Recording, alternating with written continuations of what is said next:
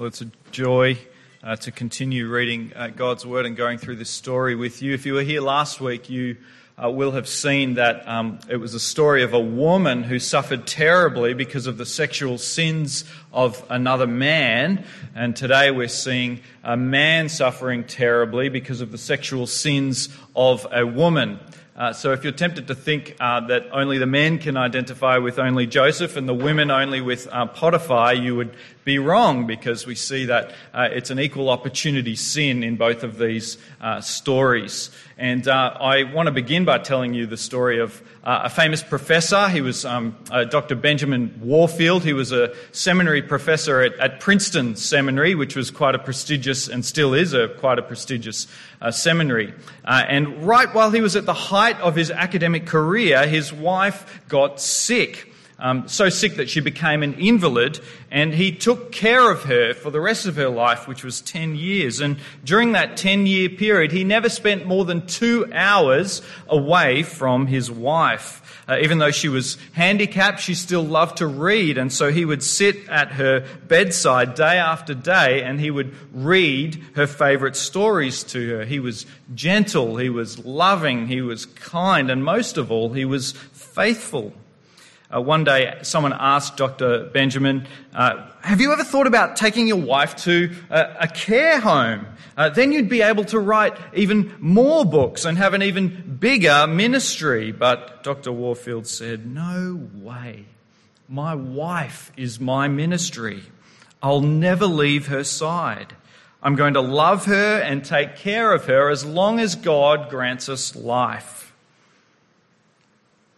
Well, I want you to see in our story today that that's how the Lord Jesus and that's how God feels about us. Uh, he, he's not going to get bored and walk away. Uh, he's not going to move on like your yesterday's news. And when you're in your darkest moment, he's not going to leave you. He'll always be there with you by your side. You know, one of the most striking things I find in the passage that we're looking at this morning, and I hope you'll have it in front of you, is this repeated phrase over and over and over again throughout the passage. Verse 2 The Lord was with Joseph. Verse 3 The Lord was with Joseph. Verse 21 The Lord was with Joseph in every high and in every low. Verse 23 The Lord was with Joseph. And you know, the thing that's so striking about that in this passage is that the Lord barely gets a mention in the entire story of the life of Joseph. He barely gets a mention. You have a look at it. And yet, over and over again, in his darkest hour, in his most despairing moments in chapter 39, this is the darkest chapter of his entire life, when he's most tempted to think that God has abandoned him, that God is with him, that nothing good could come of this, what does it say again and again and again? The Lord was with Joseph. And so I want you to see right up front the faithfulness of God to Joseph in his darkest hour. And yet, what we're going to look at is how that provides a foundation for the faithfulness of Joseph to God. And that's what we're going to look at. I want you to see as we go throughout the story uh, that he was faithful when he was at work, verses 1 to 6, that's what we're going to see. And that Joseph was faithful when he was tempted, that's verses 6 to 18. And you know what? The Apostle Paul in Galatians 5, he says, the fruit of the Spirit is faithfulness the fruit of the Spirit is faithfulness. And what we're going to see this morning is a beautiful picture of what faithfulness looks like. That fruit of the Spirit. And my prayer and my hope for you is that God, by His Spirit, will grow the fruit of faithfulness in you as you see the faithfulness of God to Joseph and the faithfulness of Joseph to God. And so let's start by looking in verses 1 to 6 that Joseph was faithful when he was at work. Remember, he's been betrayed by his brothers, he's been sold as a slave, and then he's been carried a long, long, long away, way away down to Egypt, and he's been sold to a guy called Potiphar. And even though he's a long, long way away from home, we see that nothing can separate him from the presence of God because the Lord was with him. And even though his brothers have taken away his coat of many colors representing the favor of his father and the favor of God upon him, we see that they were not able to take away the favor of God that was upon him because verse 2 it says, because the Lord was with him, he became a very successful man. And verse 3, the Lord caused all that he did to prosper. Uh, what I want you to notice throughout this story is this, this incredible multiple promotions that he experienced while in the house of Potiphar. So it would be safe to assume that the place of a newly bought slave in a household would be right at the bottom of the pecking order, right? That's where the interns, that's where the newbies start. And, and that for Joseph would have been out in the fields, out in the hot sun. But we see very quickly, as he's faithful in that work, verse 2, second half, he was in the house. He got brought into the house. And then after doing such a good job in Potiphar's house, verse 4, Joseph found favor in Potiphar's sight and he attended him. And so now he's the personal attendant for this great man, Potiphar. He's promoted to be his personal assistant. And he does such a good job of being the personal assistant to Potiphar that he actually gets promoted again in verse 4. He made him the overseer of his house and put him in charge of all that he had. And then he does a good, such a good job of being the overseer of the house that it says in verse 6 So Potiphar left all that he had in Joseph's charge, and with him there he had no concern for anything but the food that he ate. Promotion after promotion after promotion. He was successful. And the reason he was successful was what? The Lord was with him in his work, giving him his success. And so it is for us. Any success that we experience is a gift of God's grace to us because the Lord is with us. But I just want to stop and think for a little bit about what he had to learn and how he might have had to apply himself throughout this process. Because firstly, if you think about it, he would have had to have learned a foreign language. He's down in Egypt. Now, how many of you have had to learn a foreign language? That is not an easy thing. And yet he's learned it diligently. Then he would have had to have been good with his hands, working out in the fields, sowing and reaping and, and harvesting. He would have had to be skilled with his hands. When he was brought into the house, then he would have had to have learned management skills and good people skills and, and leadership skills. And then no, no doubt finally, by the time where he's promoted so high, he would have had to have been good at accounting and managing the, the ins and the outs of, of the household and communication and, and leadership skills. So he applied himself very diligently to his work. And so I think this is telling us something very important today. And that is that God is very interested in how you do your work. It matters to God, and so it matters to you. It should matter to you how you do your work. It's very clear that Joseph did his work very well. He was diligent. He was hardworking. He was reliable, dependable. He was honest. He was focused. He, there must have been a pleasantness about his demeanor and his nature for Potiphar to want to have him around in the house and as his personal assistant. So there was a pleasantness about him. Uh, he must have been doing work of such a high quality that Potiphar wanted to promote him so that he could get more high quality work done. And so the Lord Jesus says that he who is faithful in a little, or she who is faithful in a little, will be entrusted with a lot. And that's what we see in the story of Joseph here. Now, this is all the more remarkable when you think about what he's been through. This is the lowest point in his life. He's been betrayed. He's been sold. He's been given these great and wonderful dreams, and yet now he's down at the bottom. And you must have must think that he was beginning to think to himself while out in the fields, what in the world has this got to do with God's great purposes for my life? And when he's brought into the house, surely he must have thought while he's sitting at his desk or whatever they did back then, what on earth am I doing here? What on earth has this got to do with God's great plan for my life? And the answer is that it's got everything to do with God's great plan for his life. You see, one day he's going to be prime minister. And so God is preparing him. He can't see it. He can't know. He's got no idea. And yet God is preparing him through this to become the prime minister of Egypt. And so in Ephesians chapter 6, verse 5, the Apostle Paul says, Obey your human masters with fear and trembling, in the sincerity of heart as you would Christ. Serve with a good attitude as to the Lord and not to people. And isn't that what we're seeing here with Joseph as he serves in Potiphar's house? And surely, because of that attitude, that is why he was promoted so high and so quickly in Potiphar's house. But I want you to notice something else. And that is that he had the favor of God long before he had the favor of Potiphar. Can you see that in the story? That the Lord was with him and God's favor was upon him long before he had the favor of Potiphar. Now, you say, why is that so important? It's important because the favor of God is not something that you earn. The favor of God is a gift of God's grace to you, and it doesn't depend on the quality of your work.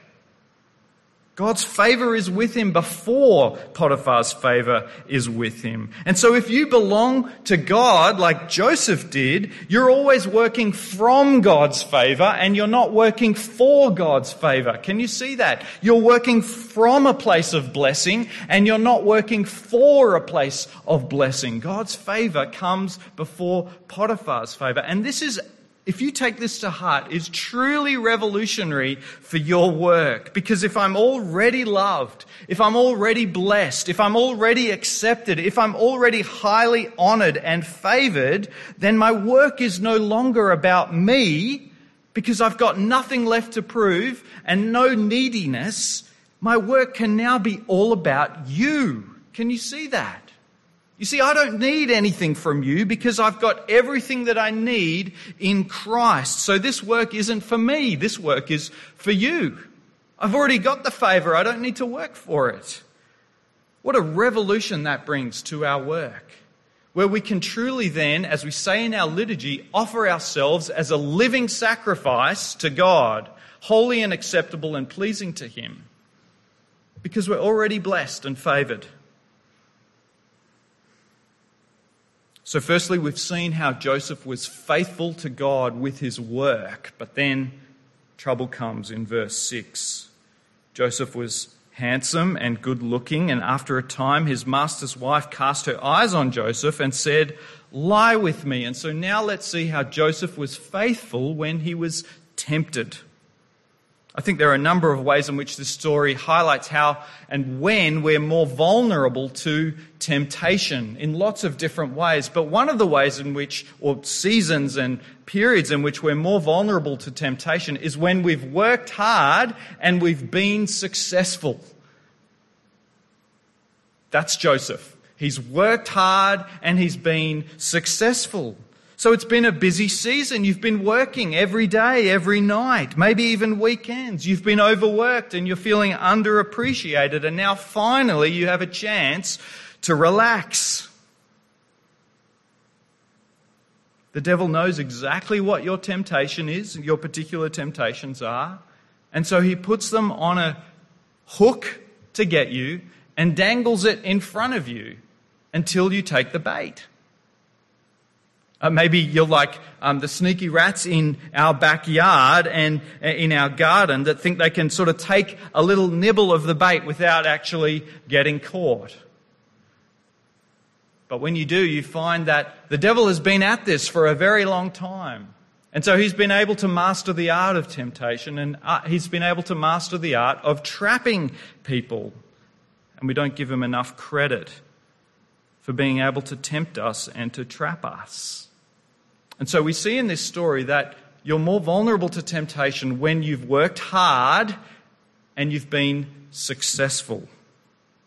But I also want you to see that you're more vulnerable to temptation when you're away from home. Joseph is a long, long way away from home in Egypt. And last week we saw that it was while Judah was on a working trip away from home that he slept with a prostitute. So you are more vulnerable to temptation when you move away from your home. Maybe we kind of think that there's something about being away from home that makes us think that the same rules that apply at home, somehow they don't don't apply to us while we're away from home. We can sort of think that there's one set of rules for us while we're at work, and then we can have another set of rules while we're away. Maybe uh, the change is a little bit disorienting and so we're more open to temptation. Maybe there's opportunity while we're away that doesn't exist while we're at home. And so the Lord Jesus says to his disciples and to us this morning in Matthew chapter 26 verse 41, watch and pray that you do not enter into temptation. And so maybe you're being reminded this morning that you need to be more watchful. You need to be more prayerful that you may not be entered into temptation. And that's what the Lord Jesus says to his disciples. Watch and pray that you may not enter into temptation. You know, Colin Smith, who I've been um, stealing a lot from for this series, he, was able to identify seven vulnerabilities in Joseph's situation. Uh, and how he was more vulnerable to temptation because he was young and single. He was good looking, verse 6. He'd been working hard and he'd been successful. He's got the opportunity to sin with Potiphar's wife in the house. He's a long way from home. He's got no one to keep him accountable while he's a long way from home. And then the temptation, we're told, is relentless. Verse 10 She spoke to Joseph day after day. And so when you realize that any one of these vulnerabilities would be enough for us to take the bait, it becomes truly amazing that you uh, mount all of these seven up at the same time. You begin to sense the cumulative pressure that was on Joseph to give in to temptation, and therefore how astonishing it is that he's able to resist. And surely it leads us to ask, how? How did he do it? How was he able to resist temptation? How can you stand strong against temptation? We're going to look at two parts to this because there's the issue of motives and then there's the issue of strategies. And I want you to, want you to notice uh, one or two of his strategies because in verse 10 it says he would not consent to lie beside her or to be with her. In other words, he gave her a wide berth. He wouldn't let himself go anywhere near the temptation if he could help avoiding her. And I think there's a very clear application for us, isn't there? Whether your temptation is alcohol or gambling or pornography or a particular person, give it a very wide berth. Sometimes we like to play the game of how close can we get to the fire without being burned, but that's not Joseph. He's giving her a very wide berth to stay far, far away, as far as he possibly can. But even then, in verse 12, it says, she caught hold of his garment, saying, Lie with me. But he left his garment in her hand and fled, and he ran outside. And so not only do we see that he had clear boundaries, but you can see that he was willing to make a costly commitment.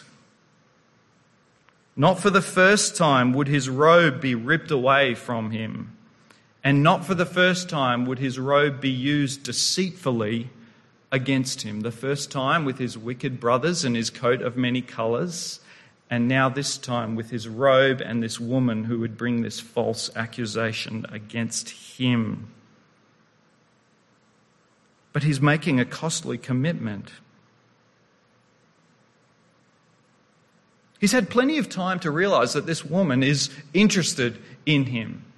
He's had time to prepare. He's had time to decide in his head what it is that he might do in the time of temptation. And he's, he hasn't kept an open mind to temptation coming to say, oh, maybe, maybe not. No, he's made a clear commitment to what he will do when the time comes, and he's been decisive about it beforehand. But you see, he makes a costly commitment because he says to himself, It would be better that I lose my robe, it would be better that I lose my job, it would be better that I lose my hopes and my dreams than that I sin against God. And so he makes a costly commitment to his integrity and to his purity, and just how costly it was. You know what the Lord Jesus says about temptation, don't you? In Matthew chapter 5, verse 29. Make a costly commitment. If your right eye causes you to stumble, gouge it out and throw it away. It's better for you to lose one part of your body than for your whole body to be thrown into hell. And how much did Joseph throw away that he would maintain his purity and his integrity? It was a he had clear boundaries and he made a costly commitment.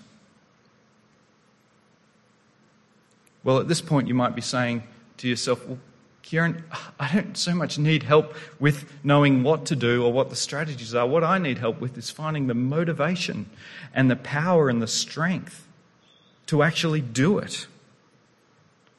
And so there's two things I want you to notice about his motivations. The first thing I want you to notice in the story is that faithfulness will not be easy. It wasn't for Joseph, and it won't be for us, because what came as a result of his faithfulness and his integrity in this situation? He was falsely accused, and he was put in prison.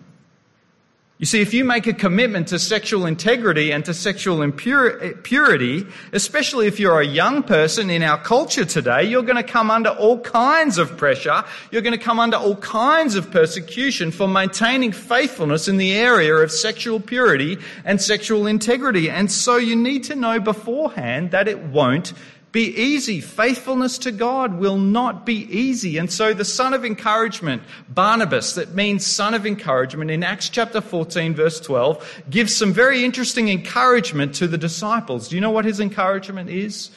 He says, We must go through many hardships to enter into the kingdom of God. And don't we see that with Joseph? Many hardships to enter into the kingdom of God. Now, I said I was going to uh, motivate you and encourage you, and you're probably thinking there, oh, thanks, Kieran. That's very motivating and very encouraging. But you do need to know beforehand that it will be costly. But the other thing I want you to see is that it'll definitely be worth it because there is an astonishing chain of events that is kicked off in this story by the faithfulness of Joseph in this very situation. Because it was through the faithfulness of Joseph, right, that he ended up in prison. And it was through being in prison that he met Pharaoh's cupbearer. Can you remember that? And then it was through the cupbearer that he was introduced to Joseph, uh, to Pharaoh, sorry.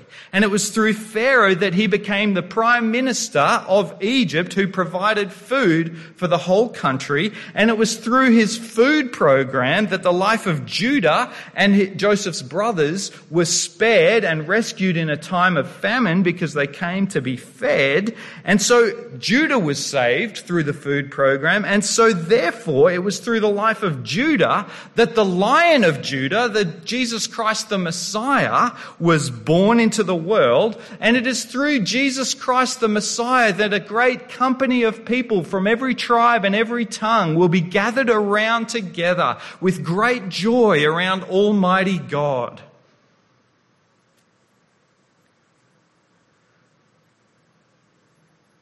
I hope you can see that connection.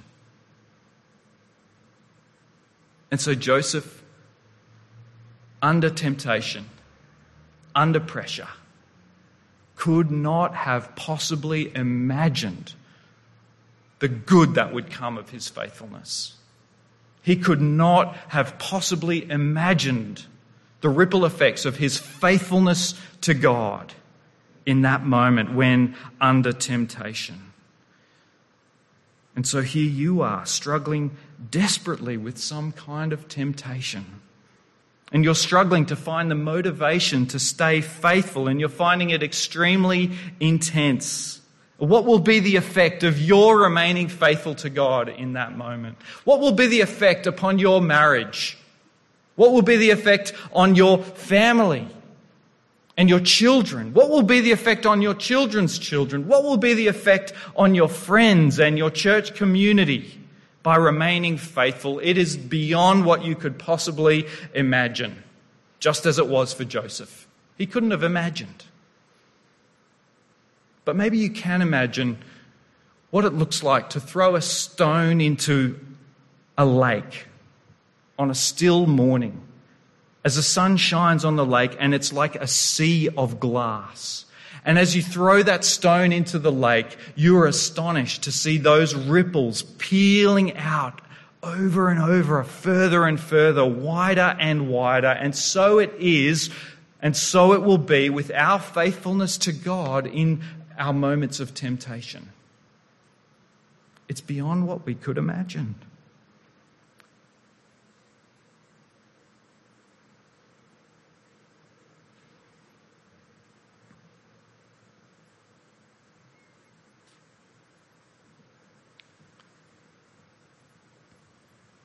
But of course, this story of the faithful son, Joseph, points us to the true and better Joseph, the faithful son whose obedience and faithfulness cost him far more intensely, but whose obedience and faithfulness reaped a much greater reward for us, the salvation of the world. And so I want to finish by noting that Jesus came to forgive our sins of the past and to give us strength for future temptation. That's what he came for. He came to forgive us of our sins past and to give us strength for temptations for the future. And so, surely there are people here this morning who are feeling swamped, who are feeling overwhelmed, both by their past sins, but also by the temptations of the future, which is why we need the grace and the power of the Holy Spirit at work in our lives, forgiveness for the past, and strength for the future. And the good news this morning is that's exactly what Jesus, the faithful Son, came to do. I want you to see that Genesis 38 comes before Genesis 39, and I want to show you how that is so very, very important because Genesis 38 is all about Judah's moral failure, where he did tremendous wickedness and sexual sin that brought shame upon himself and shame upon his family and shame upon his whole community. That's Genesis 38.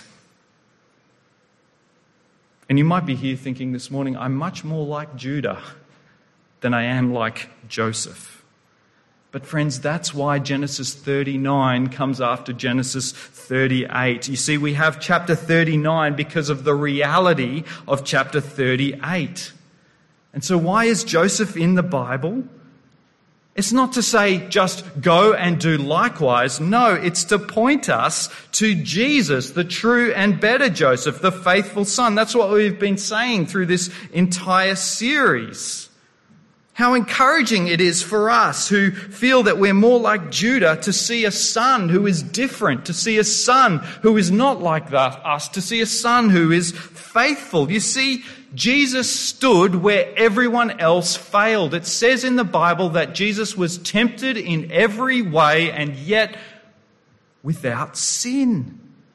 He's the son who is different. He's the son who is faithful. A.W. Pink points out that the difference between Joseph and Jesus is that Joseph fled from the temptation, but when Jesus was tempted by the devil, the devil fled away from him. He's our strong man and hero, the faithful son who is different. And then, of course, at the end of the, his life, he was nailed to the cross. An obedience that cost him dearly, a faithfulness that cost him dearly. And he was nailed there for our sins, including our sexual sins of the mind and our sexual sins of the body. And then he buried them in the grave, never to come back deeper than the ocean, buried once and for all. And then he rose with newness and fullness of life. And he reaches out to you this morning and to all who would come to him and be able to confess to him their need for him, to give grace and mercy in your time of need. The faithful son who is different. And so let's come to him now in prayer. I want to give you a few moments of silence to come before the faithful Son, faithful with his work, faithful when tempted. Spend a moment in silent prayer with him now.